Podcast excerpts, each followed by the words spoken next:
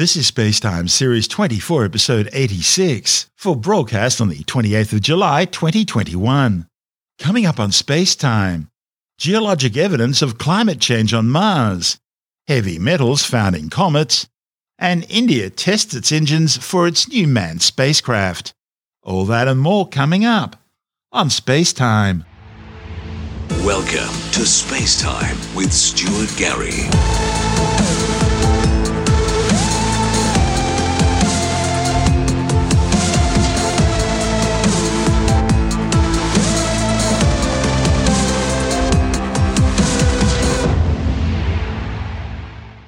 NASA's Mars Curiosity rover has been studying geologic evidence of massive ancient climate change on the red planet. The new study enriches science's understanding of where the Martian rock record preserved or destroyed evidence of Mars's past, and possibly any signs of life that evidence may have contained. Today, of course, Mars is a planet of extremes. It's bitterly cold, it has high radiation levels on the surface, and it's bone dry. But billions of years ago, Mars was a warm, wet world with streams and lakes that could have sustained life.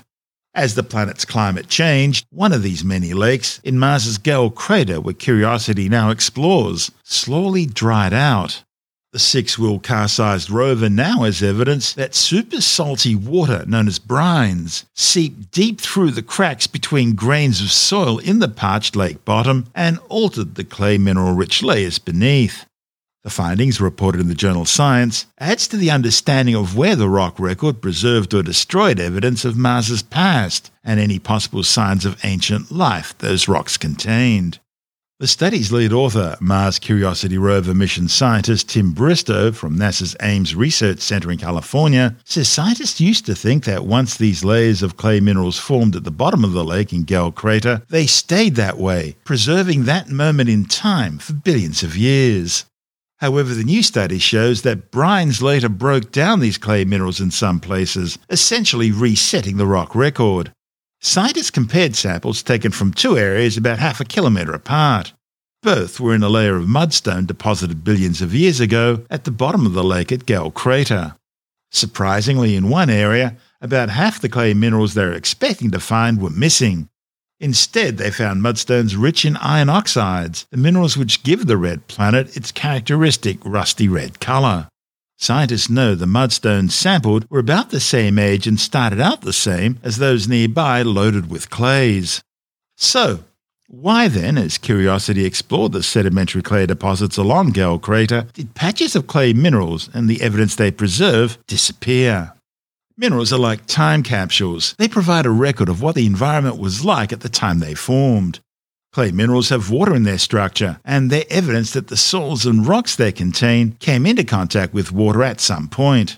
Previous work had already pointed out that while Gale Crater's lakes were present and even after they dried out, groundwater moved below the surface, dissolving and transporting chemicals.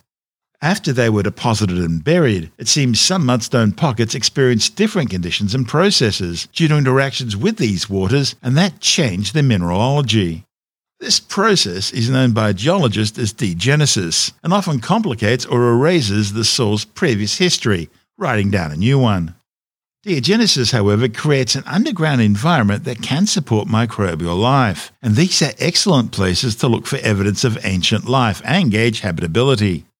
By comparing the details of minerals from both samples, Tim concluded that briny water filtering down through overlying sedimentary layers was responsible for the changes. Unlike the relatively freshwater lake present when the mudstones first formed, the salty water is suspected to have come from later lakes, lakes that existed in an overall drier environment. Scientists believe the results offer further evidence of the impact of Mars's climate change billions of years ago. This is space time.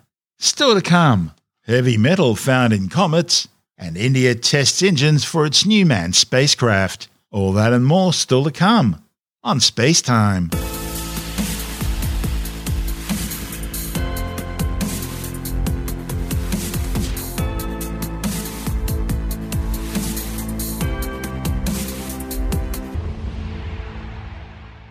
Astronomers have discovered iron and nickel in the cold atmospheres of distant comets for the first time.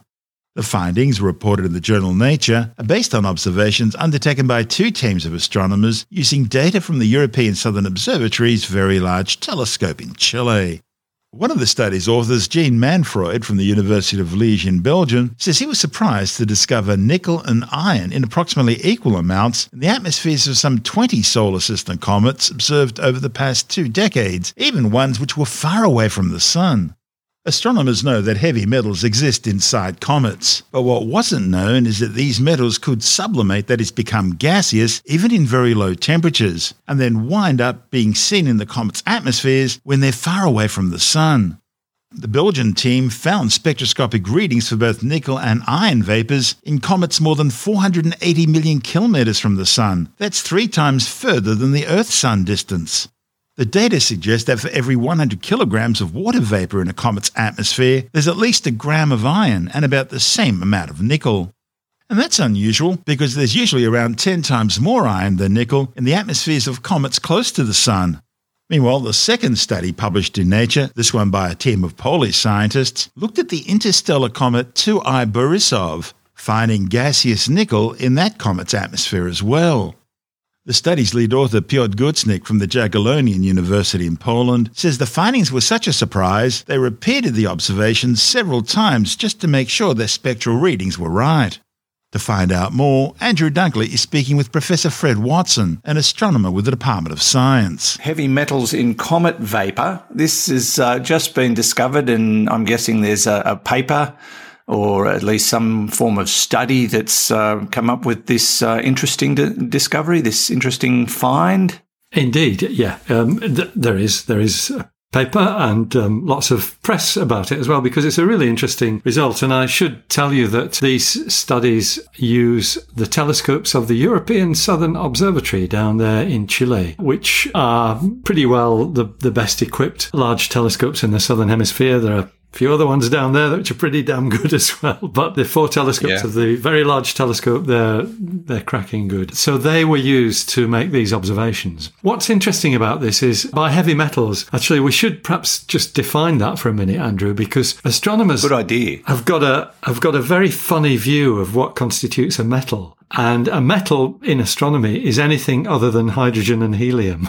So oxygen's a metal, calcium's a metal. Oh, right. Yeah, it's always been like that. I guess probably since the start of astronomical spectroscopy, the idea of breaking up the light from stars and um, finding out what signatures of elements you can get in there. But yeah, the, the yep. uh, metals are anything uh, heavier than hydrogen or helium. So when you talk about heavy metals, you're really talking about what you and I would call metals in normal life, mm. and in particular, iron and nickel. And iron is the commonest uh, metal in the universe. In fact, one of the commonest elements, and it's because it's a it's a byproduct of the nuclear processes that go on inside stars when they're in their normal adult life. So iron is being created towards the end of the life of the star, actually. Anyway, the bottom line is iron is common, nickel is common. Now, there is an interesting little factoid about this, though, and that is that um, we find, for example, in the core of the Earth, it's an iron nickel core, and the iron usually outweighs mm. the nickel when you find it in in nature, like metallic asteroids or, or the core of a planet, it's usually 10 times more iron than nickel, which is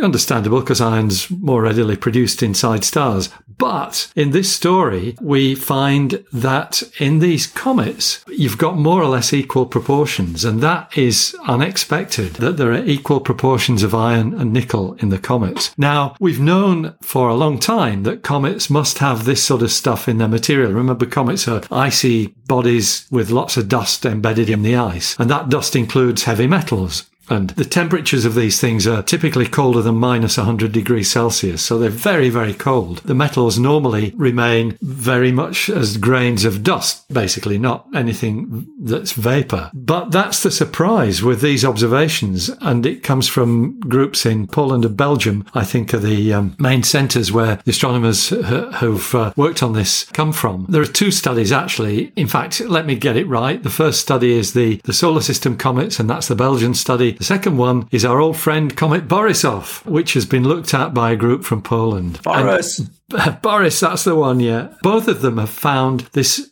unexpected result that the metals turn up in the vapor of the comet, the stuff that's ejected from the comet when it gets near the sun, so that material vaporizes. Now, normally these elements uh, they vaporize at very high temperatures, 700 degrees Celsius or thereabouts, and we're talking here about minus 100. So what's going on? I should just clarify there that when I say vaporize, I mean they sublimate, and sublimation is the process when a solid turns directly to a gas, which happens a lot in astronomy because it's what elements do in a vacuum, basically. Go straight from solid to gas. It's why on the surface of Mars, which is not a vacuum but not quite, ice doesn't turn into water, it just turns straight into water vapor. So that's the process, sublimation. But the mystery, yeah, why why is it that at these ultra low temperatures, these metals are, are turning into vapors? And I think, as I understand the research, I can quote actually from the paper, and you'll see the problem. The paper says unbound nickel atoms seem to originate from the photodissociation of a short lived nickel containing molecule that sublimates at low temperatures or is otherwise released with major volatile compounds. Did you get all that, Andrew? Because that's the answer. Yes, it did. Yeah.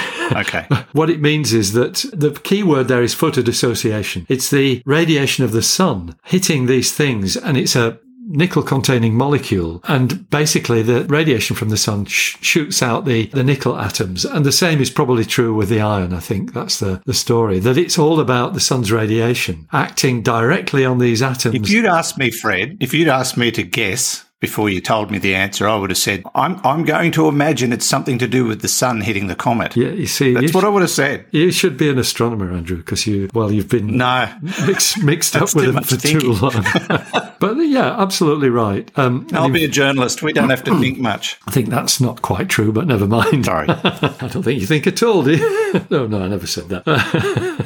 um, journalists, I think, have to think No. an awful lot, and um, a lot of them, these forensic journalists and you know investigative journalists, they're doing a fantastic job uncovering all kinds of miscreants. it's tough work, though. Yeah, it would be. Don't make many friends. No, I bet you don't. I bet you don't. It's a good job you've got me, isn't it? Really. Yes. Anyway, going back to that, you were right on the money. It's to do with the sun's radiation. To be honest, I would have guessed something similar, but I think I would have got it wrong. I think you got it right. I would have thought, oh, it's the subatomic particles in the solar wind that do this, and it doesn't look as though that's what it is. It's the it's actually the radiation, uh, the light radiation from the sun. So there you go. Well, when I, when I say I think it's got something to do with the sun, that's a pretty broad answer. Yes. That could mean anything. so that's a journalist at work. Yeah, that's right. Make it broad. So I guess the, the nice twist in this is the Polish work that um, has looked at Comet Borisov, the first interstellar comet that we've ever observed, and found that it's got very, very similar properties to solar system comets. It seems to be like a solar system comet in every way, except it's never been near a star. So it's a pristine sample of the raw material of stars and, and planets. Really interesting that it's an icy remnant of the gas and dust cloud that solar system, wherever it was, was formed in. And this work, Yeah. you know, kind of underlines that. I'm not surprised the Polish uh, looked at Borisov. It's a very Eastern Bloc It name. is, it's an Eastern Bloc. name, That's right. I wonder if that's why they chose to look at it. Well, it's just the opportunity um, presented itself, I imagine. And I don't suppose we'll ever, can we ever figure out exactly where it came from? Borisov, no, it's kind of a bit of a mystery, really. You can see what direction it came from, but you don't know how long it's been traveling in that direction. Um, No. And like our old friend Oumuamua, which uh, came from the direction of the bright star Vega, but when you know, when Oumuamua was where Vega is, Vega wasn't there. It was somewhere else because Vega's moving as well. The, the, the Yeah. comets are moving and Vega is. Anyway, so we'll probably never know. That's Professor Fred Watson, an astronomer with the Department of Science, speaking with Andrew Dunkley on our sister program, Space Nuts. And this is Space Time. Still to come, India tests engines for its new manned spacecraft, and China launching more spy satellites. All that and more still to come on Space Time.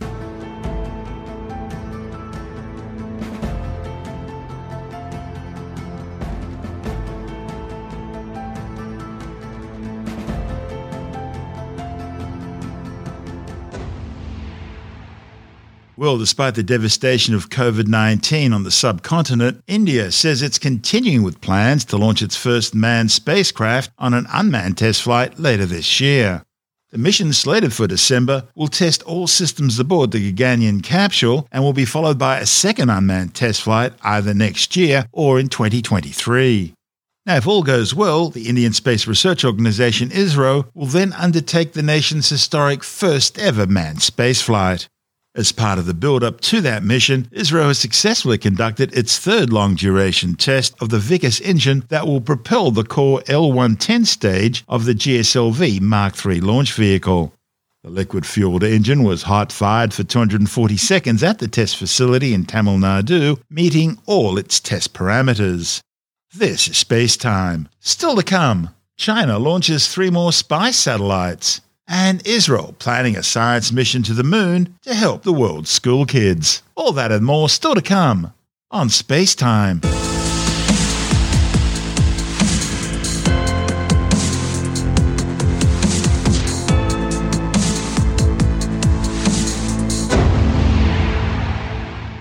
China has launched another three Yaogan 30 spy satellites. Spacecraft, together with a microcommunications satellite, were launched aboard a Long March 2C rocket from the Xichang Satellite Launch Center in Sichuan Province. Described by Beijing as remote sensing satellites designed to conduct electromagnetic environmental detection and other experimental operations, the Yaogan 30 are actually Signet electronic signals intelligence gathering satellites designed to eavesdrop on the radio communications of other countries. The launch is all part of China's ongoing preparations for war, with analysts now expecting the People's Liberation Army to undertake a full scale invasion of Taiwan within the next six years. Last week, the Chinese Communist Party warned Japan that if Tokyo tries to defend Taiwan from Chinese invasion, Beijing will carry out a preemptive thermonuclear attack on Japan. Since 2016, Beijing has launched more than 135 Earth observation satellites designed to provide near continuous high resolution monitoring of areas of interest to China. It's also launched some 84 Yaogan spy satellites, these include highly maneuverable spacecraft equipped with high resolution synthetic aperture radars designed for all weather day night reconnaissance, optical satellites with high resolution CCD remote sensing cameras giving resolutions down to 0.1 metres, and SIGINT signals intelligence gathering satellites. The launch marked the 380th flight of a Long March rocket, China's largest launch vehicle family. This is space time. Still to come. Israel plans a science mission to the moon to help the world's school kids. And later in the science report, a new study shows that just 7% of the human genome is uniquely shared with other humans. All that and more still to come on Space Time.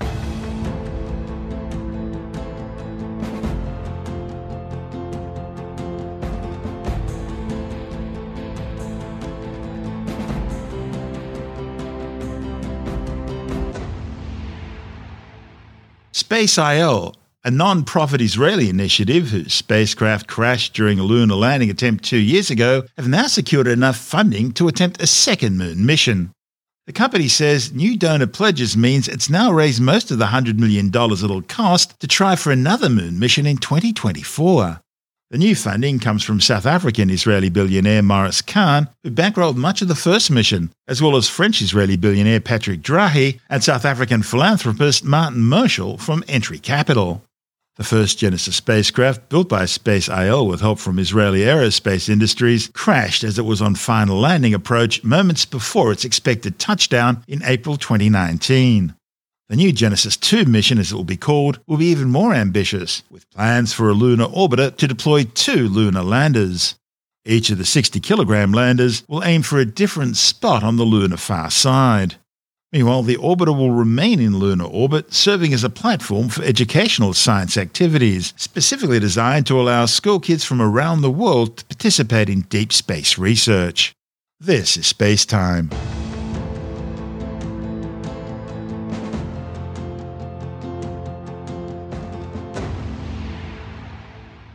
And time now to take another brief look at some of the other stories making news in science this week with a science report.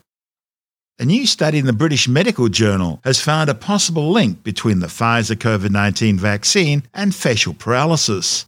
The case involves a patient who experienced two episodes of facial paralysis, known as Bell's palsy, one after the first and another following the second dose of Pfizer vaccine. Scientists say it suggests that Bell's palsy may be linked to the treatment.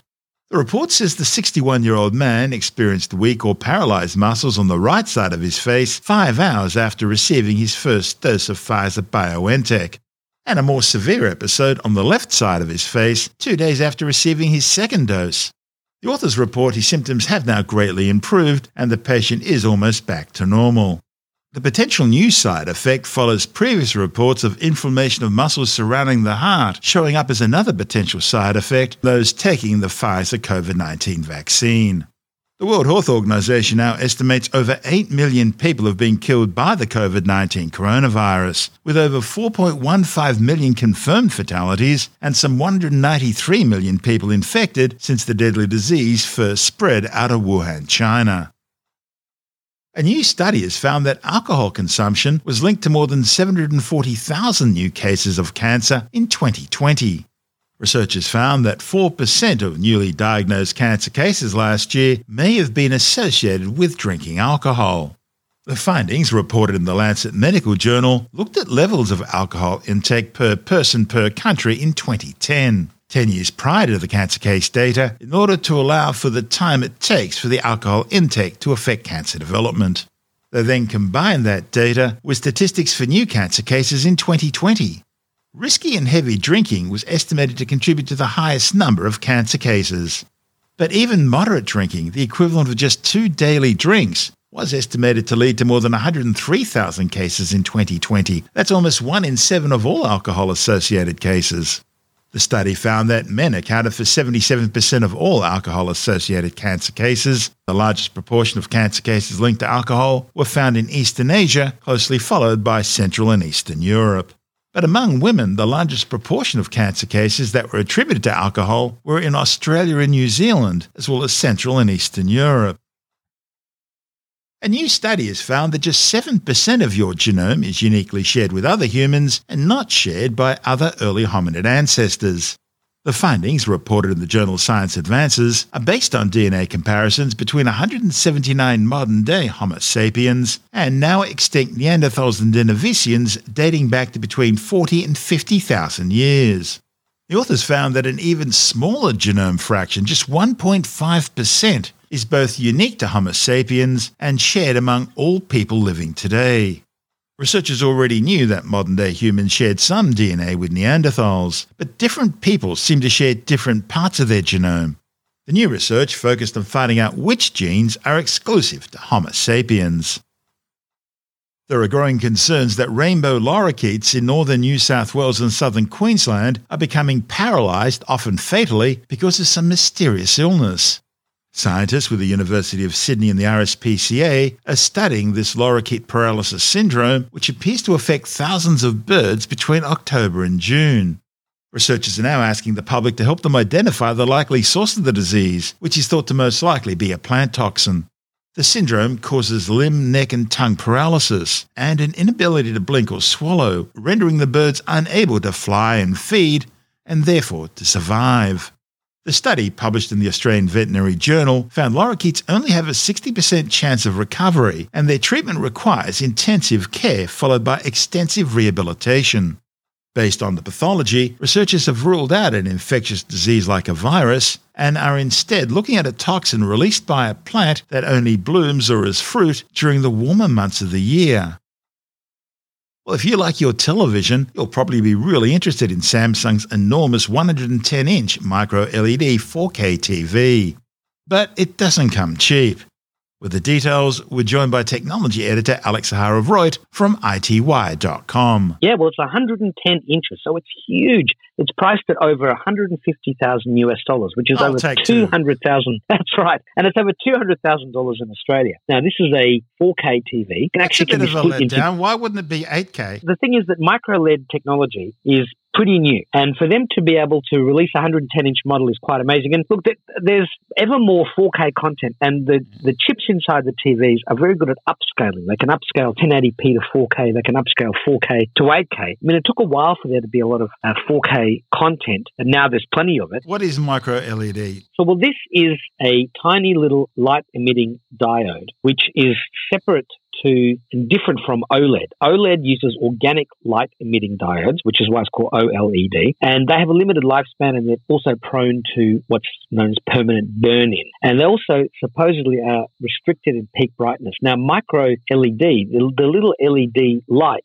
can emit its own light as well, but it's not organic, not in the same way that OLED is. You know, micro LEDs is a technology that is and delivering the same kind of ability for the individual pixels to be their own light source. They don't, I mean, normally LCDs will have a backlight that shines through. And when a backlight is shining through pixels, it's very hard to get deep blacks. And so micro LEDs are meant to be brighter than OLED displays.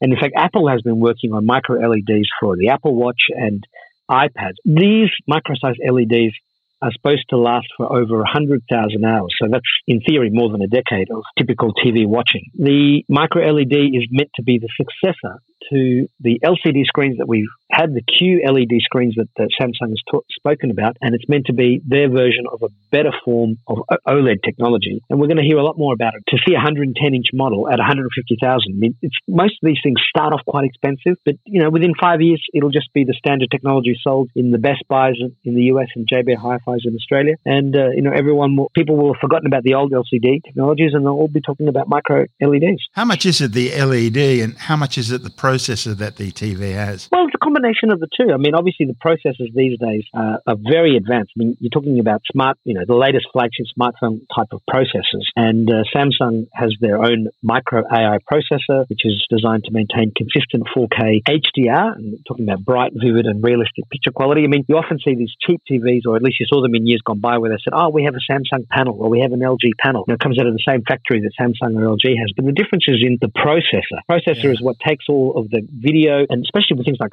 sport, when you've got balls flying across a field, you know, on older TVs, you would see a ghosting effect or you would see jerkiness. But on the most modern TVs with the latest processors, all of that is smooth as silk, and uh, the TV can uh, even convert older stuff and allow it to be upscaled to higher quality or to have HDR type of effect where the picture is of much richer quality. And sometimes you need to have two TVs side by side to really appreciate it. I remember seeing a laser TV back in the mid 2000s, and they had a plasma TV next to it, and they had the laser TV next to it, and the laser TV had much richer colors. And they explained that you know, your brain only really sees these when they're side by side. Once you turn the laser TV off and you start watching, in this case, the plasma TV again, after a few minutes, your brain stopped noticing that it wasn't as bright and as clear as the laser TV was. So, but, you know, that's why a lot of people buy a $600 or TV, 40, 50, 60, 65 inches for $600 in, a, in Australia. It would be definitely cheaper in the US. And you, you have an amazing TV, which is genu- genuinely better than the TVs from three, four, five years ago that a lot of people are still using. My brother purchased a 55 inch TV for 150 bucks, which probably is about you know less than 100 dollars in US money uh, from 2013, and it looks fantastic. But you buy the latest TVs today, they can connect to Xboxes and PlayStations and the latest Blu-ray players to have this most vivid and incredible colors with the smoothest of graphics, as well as very advanced built-in smart TV technology that can uh, have all the Netflixes and YouTubes and other TV apps that we're used to. And a lot of people though don't want to spend five thousand dollars on a new TV, so they'll buy a, a Google Chromecast with Google TV or an Apple TV or a Roku or one of those sort of devices that can upgrade the smarts of their TV. So, you know, just because Samsung launches a $150,000 US TV at 110 inches, that's like a statement piece. That's the technology that will trickle down and become available in every TV that's sold, you know, within the next decade and probably sooner. That's Alex Zaharov-Reutt from ITWire.com.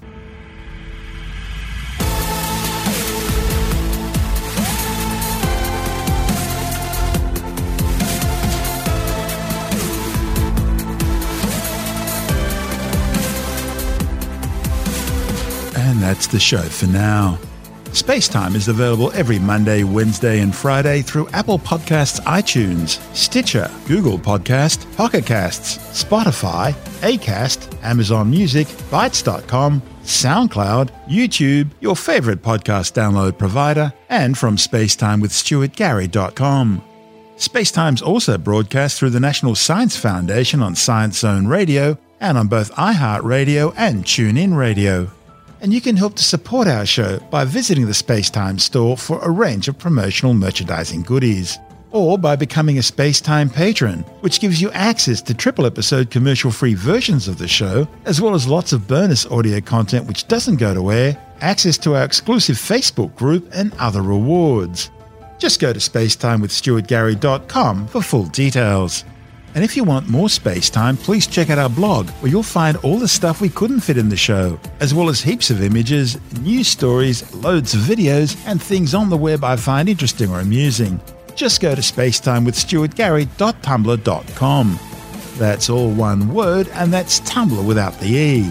You can also follow us through at Stuart Gary on Twitter, at Spacetime with Stuart Gary on Instagram, through our Spacetime YouTube channel, and on Facebook, just go to facebook.com forward slash spacetime with Stuart Gary. And Spacetime is brought to you in collaboration with Australian Sky and Telescope magazine, your window on the universe. You've been listening to Spacetime with Stuart Gary. This has been another quality podcast production from Bitesz.com.